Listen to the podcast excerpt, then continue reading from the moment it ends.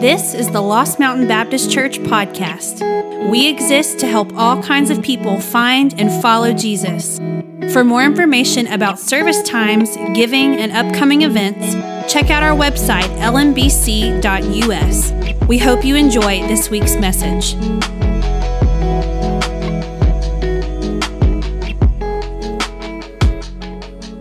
Good morning. It's good to hear some of those Bible pages turning.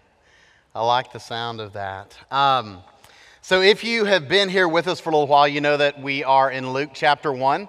Uh, this will be just the third week in a series that we're doing through the Gospel of Luke. That's one of the little New Testament kind of biographical sketches at the beginning of the New Testament uh, of the Bible that chronicles uh, the life of Jesus, part of a two volume work uh, done by Luke, the only Gentile writer of a gospel who was uh, well educated, a physician, a historian. Luke uh, and Acts we attribute um, to Luke as he writes. So you can be finding your way there. I just, I, I got a drink of water right out of my water bottle before I walked out here. And has anyone else noticed that water, bottle, water bottles, uh, the plastic on them is getting thinner and thinner and thinner? I could bear, it was crumpling in my hand as I tried to drink.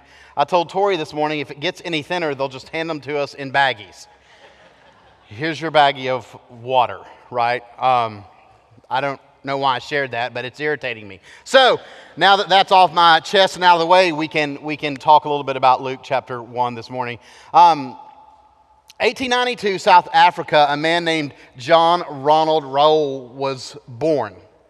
Um, he was one of two brothers, uh, born into a poor family in South Africa. His father passed away um, when he was four, and his mother moved um, him and his younger brother to England. Moved to England from South Africa, and not long after they got settled in England, his mother passed away as well. And he and his younger brother became orphans. Um, John and the younger brother were wards of the state, looked after some uh, by the Catholic Church, but had gone not only from poor, uh, but to Im- impoverished. Impoverished. And his life did not look very promising, right? I mean, British society based on stations in life, and um, his didn't look very good. He was growing up not only um, with a low station in British society, but with no station in British society. Thankfully, by the pursuing grace and mercy of God, John came to faith in Jesus Christ at an early age, and, and it took root in him deeply. Began to have a transforming power in his life as the Holy Spirit guided and sanctified him. And he remained a committed Christian um, all of his life, a devout Christian. And even though he had little else going for him, he did have the Lord, and he did seem to kind of have a gift with languages. He did well in school, even though he had very little uh, relational or material support. Um, he married early um, in his 20s, and like uh, many young men in England, went off uh, to fight in World War I.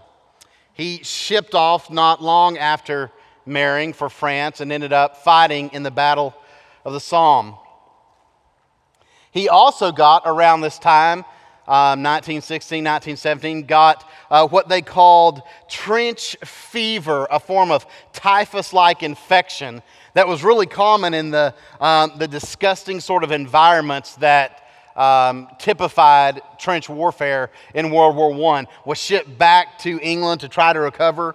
Um, and it was almost a two year recovery before um, he finished having significant bouts in and out of the hospital between uh, 1917 and 1918.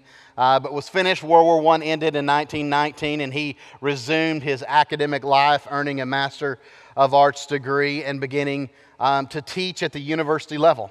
By 1925, he was teaching at Oxford University, where he would remain until 1959. And one day, he tells a story in early 19, in the early 1930s of sitting at his desk doing the uh, um, begrudging chore of marking up or grading university papers, certificate papers, as they're known at Oxford. Um, as he was going through one student's paper, he found a blank page just accidentally left in the middle of this paper. And he said, suddenly feeling inspired, he wrote the words on that blank piece of paper In a hole in the ground, there lived a hobbit.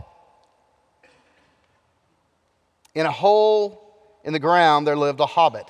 That would go on to become one of the most famous first lines of any piece of English literature. John Ronald Reuel's full name is John Ronald Reuel Tolkien.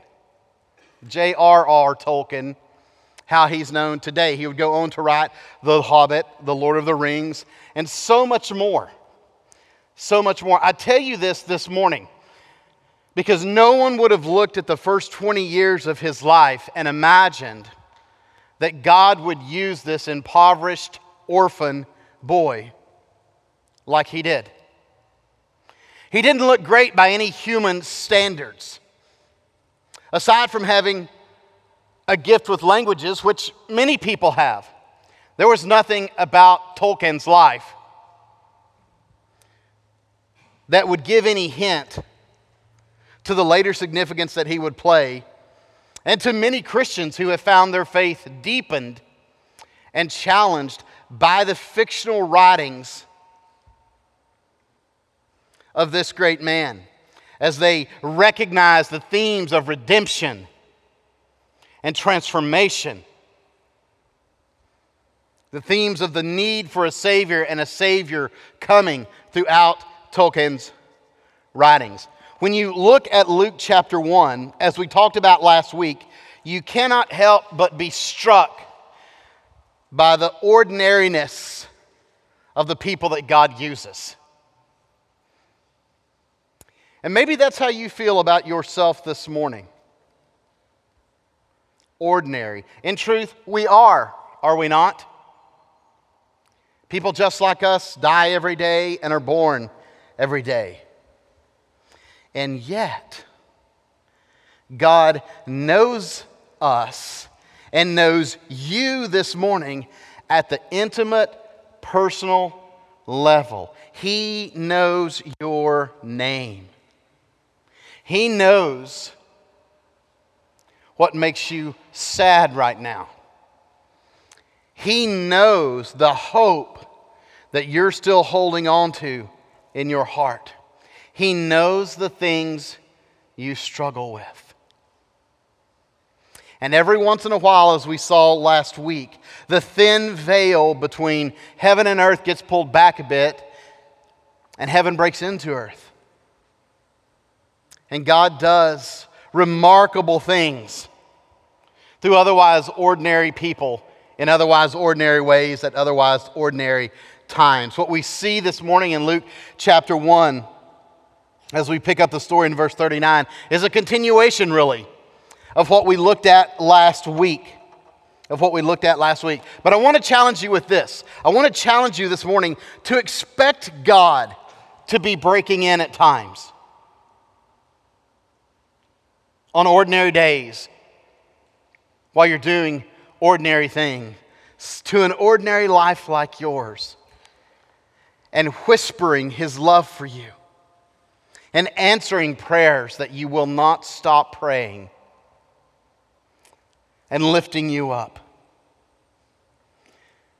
Let's look at this passage in Luke chapter 1, beginning with verse 39 and going through verse 56.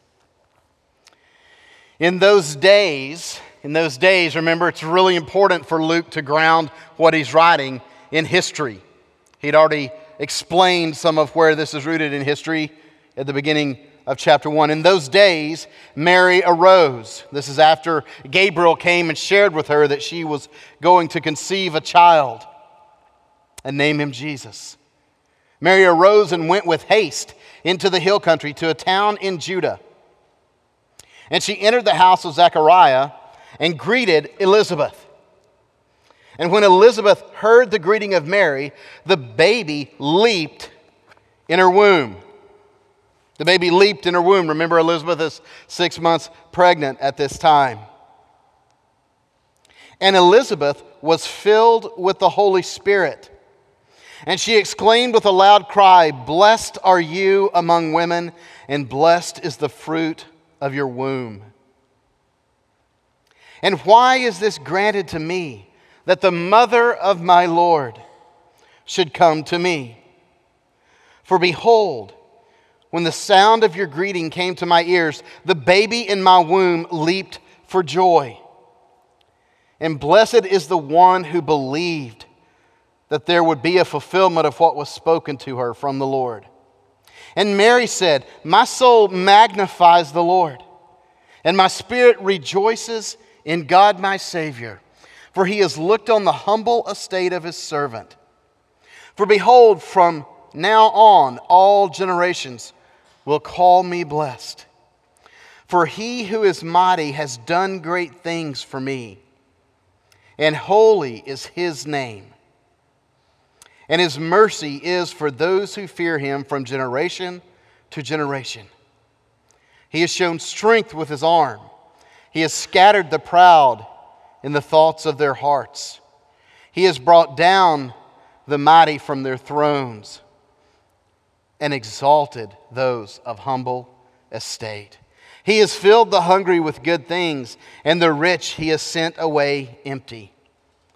He has helped his servant Israel in remembrance of his mercy, as he spoke to our fathers, to Abraham, and to his offspring forever.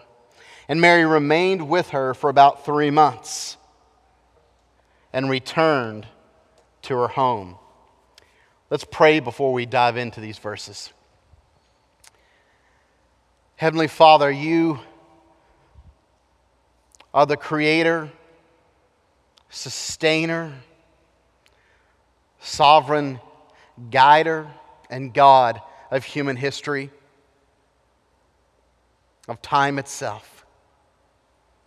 God, I pray that our minds would experience some element of awe and wonder, and our affections would be stirred that you choose to meet with us here in this place at this time.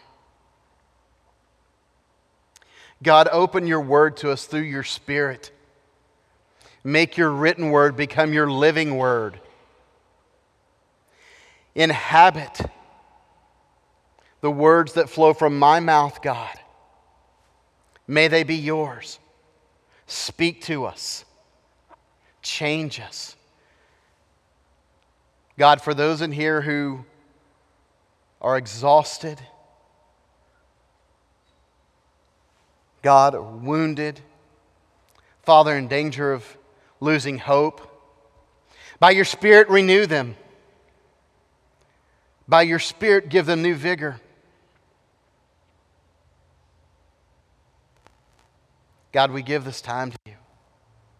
Devote it to you in Jesus' name. Amen.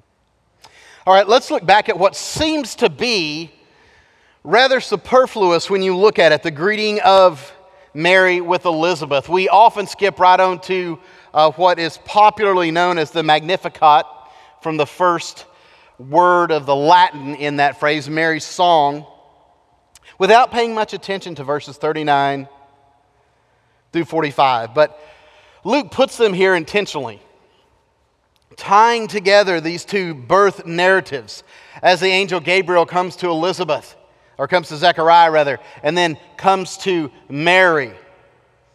And then these two come together now in verse 39. Let's look back at verse 39. In those days, Mary arose and went with haste into the hill country to a town in Judah. Now, it's not that she's hastily moving. The way that Luke writes this is in such a way as to undergird the faithful obedience of Mary. Mary knows that her older cousin, Elizabeth, is pregnant. The angel told her that. That this child will somehow be the forerunner of her child. And she goes to greet Elizabeth, which is an extremely significant thing in Eastern culture. in antiquity, and it still is today. Greeting is a, a powerful thing. And Mary is going to do what she should be going to do. Mary is, if you will, of a lower stature in Judaism and in their Jewish culture than her cousin Elizabeth is, who is descended from the line of Aaron, who is married to a Levite priest, who's older, and by virtue of being older, is more highly esteemed, more honored. She goes there, she enters the house of Zechariah. What's funny here is Zechariah, due to his obstinance and disbelief, is just quarter, he's sort of like a cactus sitting on the shelf in the story right now. Right? He has nothing to say, literally. And so he's just over there. Just happens to be that the house is attributed to him. And she greets Elizabeth. She greets Elizabeth, and something powerful happens. Part of why this passage is so significant is because of what we talked about last week. There's been 400 years of silence, of no prophetic utterance, no filling of anyone by the Spirit so that they spoke and we're able to say, Thus says the Lord. And then all of a sudden, in verse 41, we see that when Elizabeth hears the greeting of Mary, the baby leaps in her womb. The baby leaps in her womb. Now, people have wanted to sort of psychologize that away now and say, well, Mary's greeting must have startled her. I'm sure that's what happened after about four or five days of walking by what we'll soon find out is a pregnant teenage girl, that she had so much vigor and energy that she somehow startled the baby. No, no, no, no. What Luke wants us to understand is that this is a fulfillment of what we see earlier in chapter 1. In verse 15, Luke writes, For he will be great before the Lord of Elizabeth's baby. And he must not drink wine or strong drink, and he will be filled with the Holy Spirit even from his mother's womb. This leaping here is a picture of John in utero filled by the Holy Spirit in a way that flows into his mother as the Spirit fills her. Elizabeth then still in verse 41, is filled with the Holy Spirit and speaks. This is the first prophetic utterance of Mary's actual conception that she is indeed pregnant with the Son of God. In the line with Old Testament prophets, don't miss this language. She's filled with the Holy Spirit and exclaims and speaks as a result of being filled with the Holy Spirit. She exclaims with a loud cry, Blessed are you among women, and blessed is the fruit of your womb. Now, had it not been for the Holy Spirit for a unique divine discernment, Elizabeth would not have known this. Mary doesn't pour it all out there. Luke just says that Mary greeted her. Now, even if she'd have said, Guess what, Liz? I'm preggers too. She'd not have time by the brevity of Luke's writing to explain all of this. And now remember, Zechariah's just still sitting over here mute watching the show. As a man should be when two pregnant women are having a discussion about their pregnancies. That's not a space to jump in the middle of, guys. It's a space to sit back and listen and say, May I bring either of you something to drink? Blessed are you among women, and blessed is the fruit of your womb. This is the first time we find out. This is how we find out through the prophetic utterance of Elizabeth that Mary is by this point pregnant. At some point between the announcement of Gabriel to her and her greeting of Elizabeth, God, in its supernatural power through the Holy Spirit, has caused Mary to conceive. The incarnation is happening. God and man together growing inside of this teenage Jewish girl.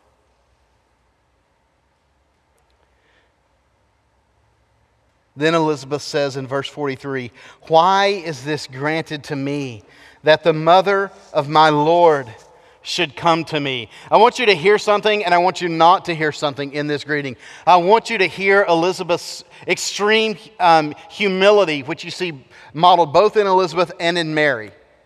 An extreme sense of humility, because it is not uh, Elizabeth by nature of culture who should, in a sense, be paying honor and homage to Mary. It's Mary who should be paying homage and honor to Elizabeth. But Elizabeth says, Man, who am I that this. Can you imagine? Of all the years in the history of the world, of all the nations, tribes, and tongues at that point, of all the people, of all the homes, of all the marriages, it's Elizabeth that has the mother of the Lord Jesus Christ standing before her. I want you to hear in her words humility, awe, respect, as she refers to her younger cousin Mary as the mother of my Lord. I don't want you to hear a sort of realized Christology, a realized theology of Christ, of all that it meant for Jesus to be Jesus? It's very unlikely that Elizabeth would have understood this. It's quite clear that Mary didn't for years and years. But Elizabeth does know the one that Mary carries is her Lord, is one esteemed higher than her. Verse 44 For behold, when the sound of your greeting came to my ears, the baby in my womb leaped for joy. Now, in our current crazy culture, following the Dobbs decision, I want you to understand that in Scripture, even babies in utero are understood by God as beings, as living, sentient, in a way, contributing beings. Filled with the Holy Spirit, John is acknowledging Jesus.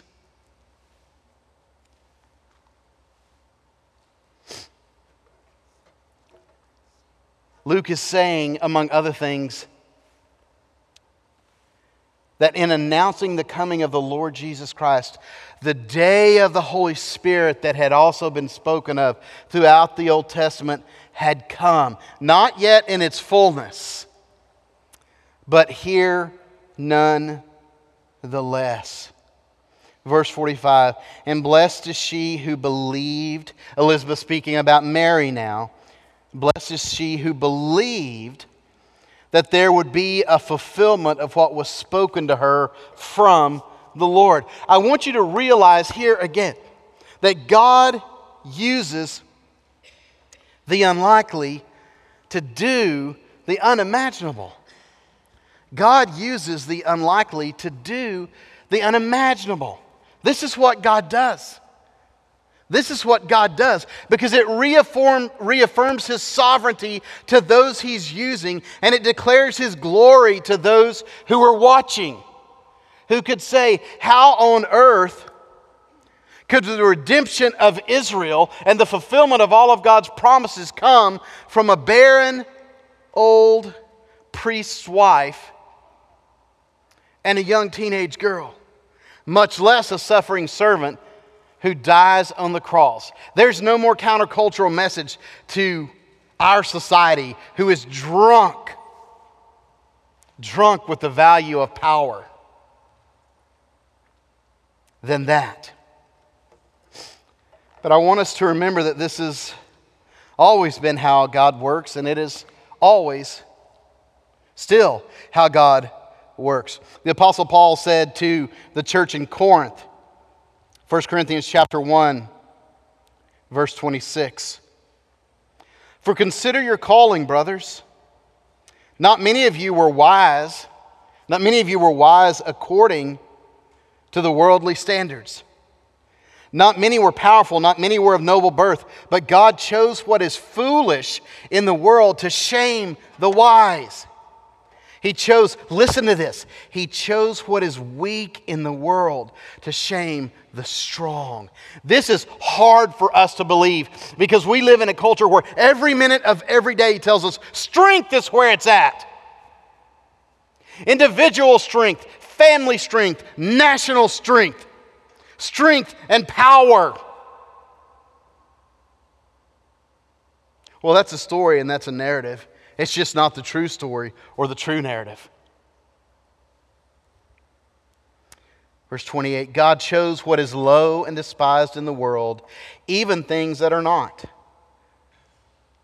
to bring to nothing things that are, so that no human being might boast in the presence of God so that no human being might boast in the presence of God. And then we have that great mysterious passage, word from Paul in 2 Corinthians 12, beginning with verse 7, where he says, So to keep me from becoming conceited because of the surpassing greatness of the revelations that God was giving to the Apostle Paul, a thorn was given me in the flesh, a messenger of Satan to harass me, to keep me from becoming conceited. Three times I pleaded with the Lord about this that it should leave me. But he said to me, My grace is sufficient for you. For my power is made perfect in weakness. Now, before I move on and finish this verse, don't, don't hear what Paul didn't say. Paul's not saying that the Lord said, For my power is perfect in your weakness, right? That might have been a word limited to Paul in his day around his thorn regarding his great revelations. But there's no modifier. It's simply a spiritual truth that is as true in your life and my life as it was in Paul's. My power is made perfect in weakness. God's power is made perfect in weakness. Where are you weak this morning? Where do you know you're weak? Where is it that you are self consciously weak? Church, that's, that's where God wants to shine in your life. It's not in you knowing everything, it's not in you being great.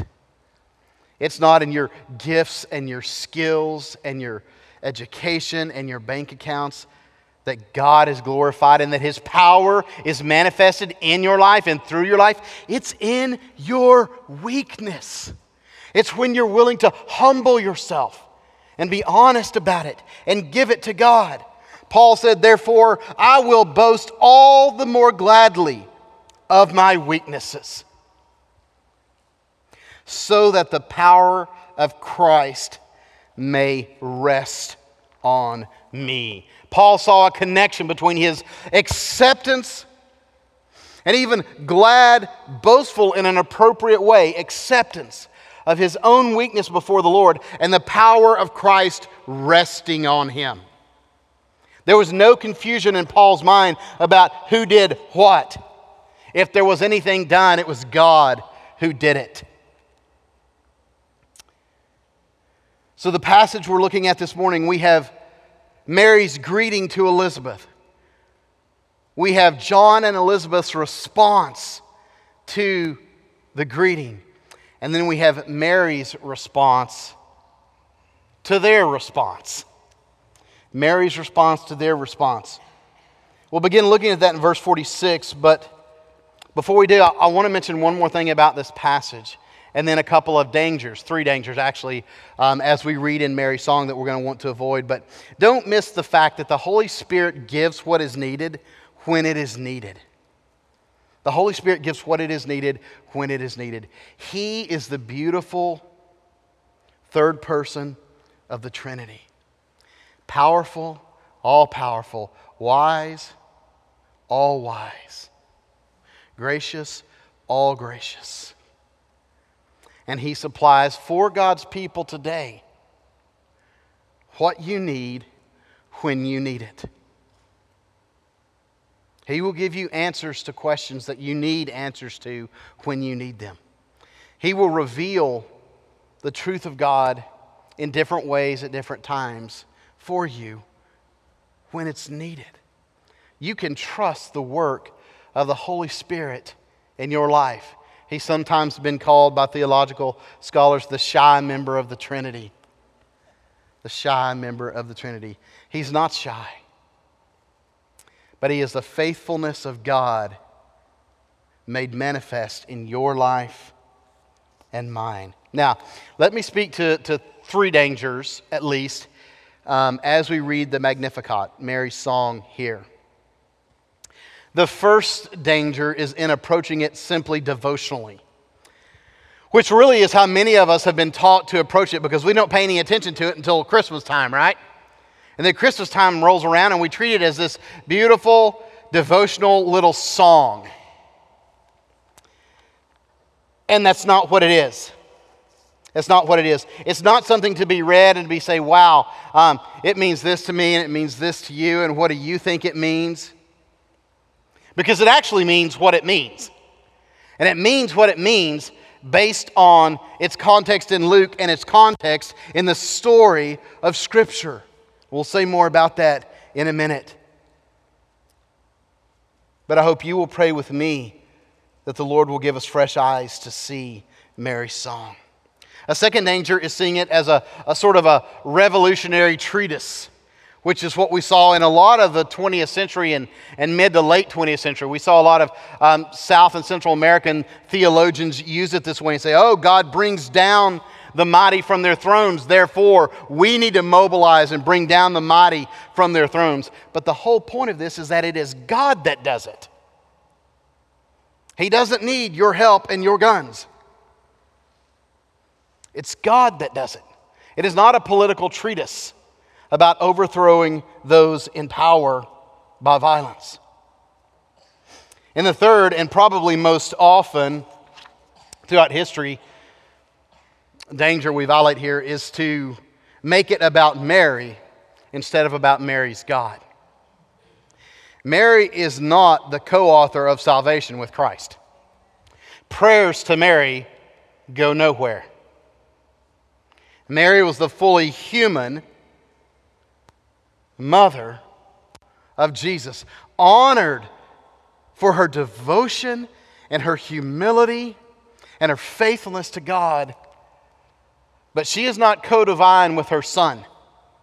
She doesn't answer prayers. She is not a mediator between Jesus and man. What you find carefully when you look at Mary's song here is the overarching truth that God is a mighty warrior and a merciful servant or savior. He's a mighty warrior and a merciful savior who comes in flesh in Jesus Christ, the one who says, I didn't come to serve, but be served and lay my life down as a ransom for many. He is a mighty warrior and merciful Savior. Zephaniah, Zephaniah, an Old Testament book that I know many of you have been reading devotionally lately. If you have trouble finding it, it's right between Habakkuk and Haggai. But Zephaniah chapter 3, verse 17, Zephaniah writes, The Lord your God is in your midst, a mighty one who will save, a mighty one who will save. He will rejoice over you with gladness. Can you, I want you to, for just a minute, I want you to try to picture God rejoicing over you with gladness. Now, not in heaven. Now, as you sit here this morning, having yelled at your children this morning, having mistreated your husband on the way, having failed to make breakfast for your wife, having kicked your dog, where you sit this morning, I want you to imagine God rejoicing over you with gladness, quieting you by his love. Isn't that a beautiful phrase? He will quiet you by his love. Sharon would probably like me to memorize that. He will quiet you by his love. It's not just your verse. What Zephaniah is talking about here is what St. Augustine referred to as uh, the restlessness of the human soul that's created for God and is ever restless until it finds its home in God. He will quiet you by his love. He will exult over you with loud singing. Can you imagine who am I that God should exalt over me with glad singing? There's a, there's a part of you that has to cry out, May it never be, God. But in so doing, we find ourselves sort of in Peter's position when he got too big for his theological britches.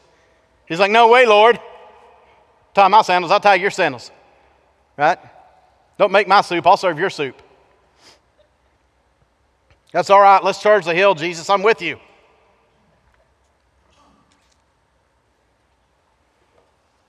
Life works better when you and I let God be God and we take Him at His word. Mary said, verse 46, My soul magnifies the Lord, and my spirit rejoices in God, my Savior. Mary's song is a song of mercy. It's a song, ultimately, as we go through it, about God's devotion to His covenant and His people, seen in His covenant love, His everlasting, ever faithful, unending love expressed in compassion to those in need to those who understand themselves to be helpless or in distress, to those who recognize that they are debtors and hold no claim to any kind of favorable treatment. Mercy is that work of God whereby He takes the initiative in the lives of men and women who are helpless and hopeless apart from his intervention. She says, My soul magnifies the Lord, and my spirit rejoices in God my Savior. This is at the heart of all true human worship. That your spirit rejoices in God your Savior. Some of us seem to have forgotten what God has done for us. That Scripture says results in, among other things, joy in our lives. Joy in our lives. It's so funny, people are so often quick uh, to say, well, joy, though, it's not happiness, it's more than that. Yes, it is. But it involves a little happiness, right? It is that and more. Verse 48 For he has looked on my humble estate, on the humble estate of his servant. For behold, from now on, all generations will call me blessed. From now on, all generations will call me blessed. Now, why? Because Mary is significant? No. No. Mary would fall down at that and say, No, no, because my God is significant.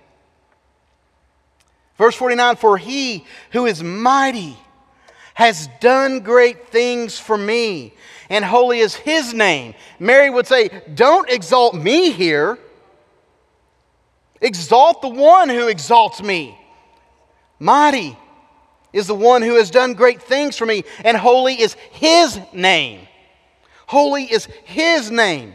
In the self exalting nature of the Western culture, and especially the United States, this is a clarion word to us that our life is not to be about our Instagram filters.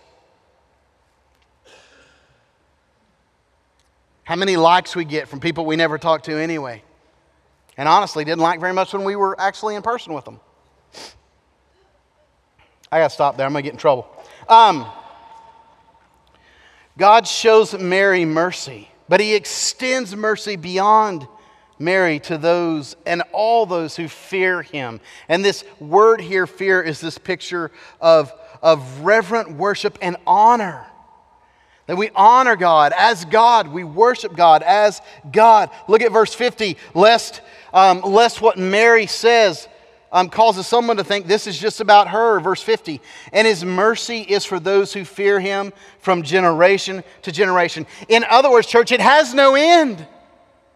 From now until Christ returns, God will show mercy to those who humble themselves and honor Him and worship Him. And we need God's mercy. We need God's mercy. Now, we see a little bit here of the mighty warrior, verse 51. He has shown strength with his arm. Now, obviously, God doesn't have arms, God is spirit. This is anthropomorphic language so that our tiny, finite human brains can have language that allows us to interact with and know God and understand Him. And when His arm reaches out in Scripture, it reaches out to act. It reaches out to act for he has shown strength with his arm. He has scattered the proud in the thoughts of their hearts. He has scattered the proud in the thoughts of their heart. He is the God who scatters the proud. Oh, in our day, our post scientific revolution, post enlightenment, post modernity age, where we think we are the intellectual giants who evaluate everything who say to God, one day God's going to have to explain this. One day God's going to have to give an account. Can I tell you, God doesn't have to explain anything. God doesn't give accounts to human beings. God looks way down at us, who are simply collections of dust being held together by atoms. We don't judge God based on our standards. He doesn't dance for us. He doesn't explain himself to philosophers and scientists and the elites of our day. Psalm 2 says he looks down from heaven and laughs. He laughs at his obnoxious little dust bunnies. God scatters the proud. Another way of saying that is God scatters the self entitled.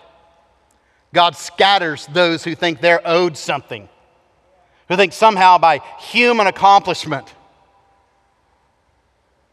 on human scales, we have somehow made ourselves something. May we never be proud in this way. Verse 52 He has brought down the mighty from their thrones. He doesn't just scatter the proud, He brings down the rulers. He scatters the proud, he brings down the ruler. Some of you will remember the, the story of Nebuchadnezzar, who's great in his power and was historically great in his power. The Babylonians were a force to be reckoned with, and at one time were the reigning superpower on the face of the earth. And Nebuchadnezzar was the reigning ruler of Babylon as they reigned and ruled all of the known world. And yet one day, some of Nebuchadnezzar's servants look at him out there, kind of eating grass like a cow, and say, What on earth has happened to Neb? We're used to seeing him high up on his throne, exalted, proud of himself, giving decrees to us, and now he's roaming around out there like an ignorant cow. God brings down the rulers as he scatters the proud. He is a mighty warrior. He will not give an answer to his creation for the ways and times in which he works. Verse 52 He has brought down the mighty from their thrones and exalted those of humble estate. A bit of parallelism there. He has filled the hungry with good things. He's filled the hungry with good things, and the rich he has sent away empty. Now, don't miss the, the, the play on language here. He's filled the hungry with good things. Not just food, but things that satisfy the soul. Why? Because the downtrodden and the scattered and the hungry are in the exact right position. to seek God, to humble themselves before God, to receive from God without any idea that they're entitled to anything, that anyone owes them anything. And the language here around the rich is so fantastic. He has sent them away empty. Not hungry, but empty. Because here's the thing you can get money and then a little more money and then a little more money. And we're not getting any more money right now. Everybody knows that. It's all you know, flowing out, um, both from investments and at the doggone grocery store. Um, you believe that? It's like you go and buy a pickle, it's like $9 now. Anyway, um, but those who have the most understand how unsatisfying all that money is. John D. Rockefeller supposedly said, when asked how much money is enough, one more dollar. It doesn't satisfy. God sends the rich away empty. That's part of why the gospel say it's hard, harder for a rich person to enter the kingdom of heaven than for a camel to fit through the eye of a needle because we grow dependent upon our wealth. We think we can do it ourselves and have done it. Verse 54 He has helped his servant Israel. So he's shown mercy to Mary, he's shown mercy to generations, to all who fear him, and he shows mercy to Israel in remarkable remembrance of his mercy, as he spoke to our fathers, to Abraham, and to his offspring forever. Now, you may be sitting here this morning thinking, well, I'm, I'm not overly thrilled. I mean, I'm, I'm thrilled that he shows it to Mary. I'm thrilled that he shows it to everybody. I don't know why it matters to me that he shows it continually to Israel, but I would just read a word to you from the book of Galatians, chapter 3. Galatians chapter 3, verses 5 through 9. Does he who supplies the Spirit to you and works miracles among you do so by works of the law? In other words, does he do what he's doing because you do what you do? Or by hearing with faith, just as Abraham believed God and it was counted to him as righteousness? Know then that it is those of faith who are the sons of Abraham. And the scripture, foreseeing that God would justify the Gentiles by faith, preached the gospel beforehand to Abraham, saying, In you shall all the nations be blessed. So then, those who are of faith are blessed along with Abraham, the man of faith. Throughout his unfolding redemptive plan in Scripture, God reveals himself to be again and again both mighty warrior and merciful Savior. And Mary's song is one song in a long line of redemptive songs. Moses does one in Exodus 15. Miriam follows it up, bit of sibling rivalry maybe, later in Exodus 15. Deborah gives her song in Judges 5. Hannah gives her song in 1 Samuel 2. Asaph gives his song, gives his song in 1 Chronicles 16. And Mary's song is to be understood as a continuation of this one true biblical story of God's covenant faithfulness to his people and his redemptive purposes of making all things new through Christ our Savior and Lord.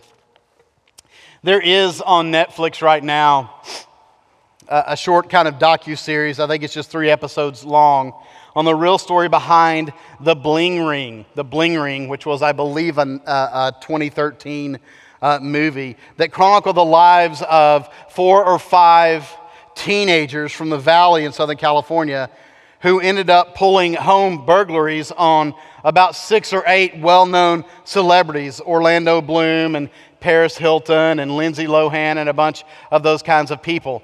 And I remember well living in Southern California, and you've got uh, the mountains, the, the Hollywood Hills, San Fernando and San Clarita Mountains there. On one side of the hills is the San Fernando Valley, suburbia.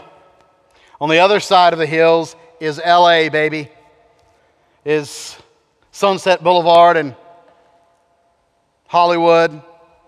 And the valley kids want to be on the other side of the hill. And one night, one young man and one young woman who were hitting parties on that side of the hill as teenagers just started driving down a long line of cars. And the girl said, Hold on, drive slower. I'm going to see if any of them are open. And she'd reach out her hand and pull them, she'd find them open. Obviously, the nicest cars, the ones most expensive, the other ones unlocked because I've got power. Who's going to mess with me? Right? And she would get in and grab stuff, and she would get in and grab stuff. And it grew, and then the internet was popping open, and TMZ was coming out, and social media was exploding onto the scene. And they realized, you know what? We can see when celebrities are gone. What if we just go shopping late at night in a home? And so they Google Earthed it and looked at them and found the best way to get up there, right? Part of the beauty of Southern California is trails are everywhere. And they're like, hey, let's do the trail up here. We'll jump over the fence. We'll go in. We'll just see. And they found, oh, yes, all these people of stature just leave their homes unlocked. They don't care.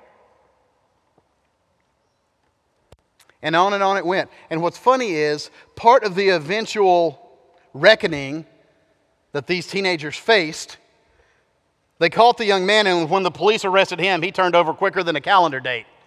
Um, I mean, he couldn't name his friends fast enough.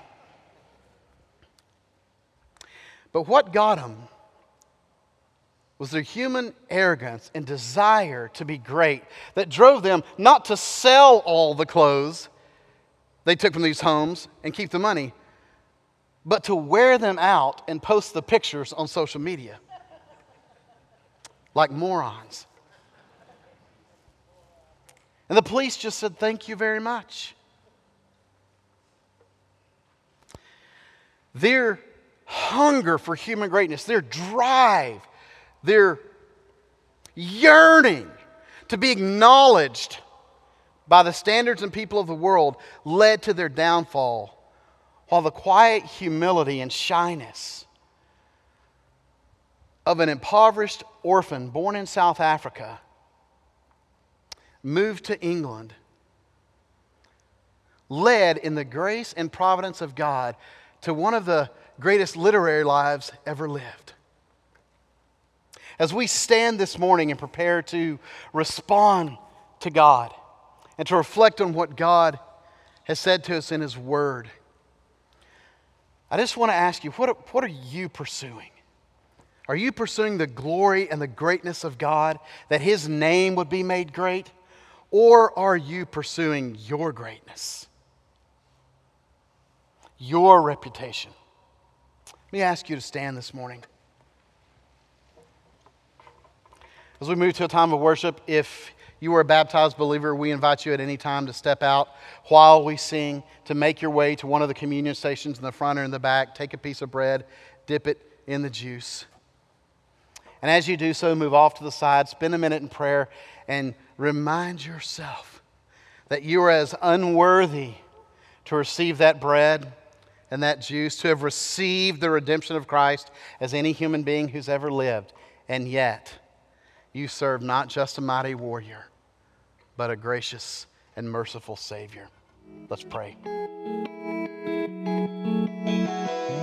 Thanks so much for joining us online at the Lost Mountain Baptist Church podcast. For more information about service times, giving, and upcoming events, check out our website, lmbc.us.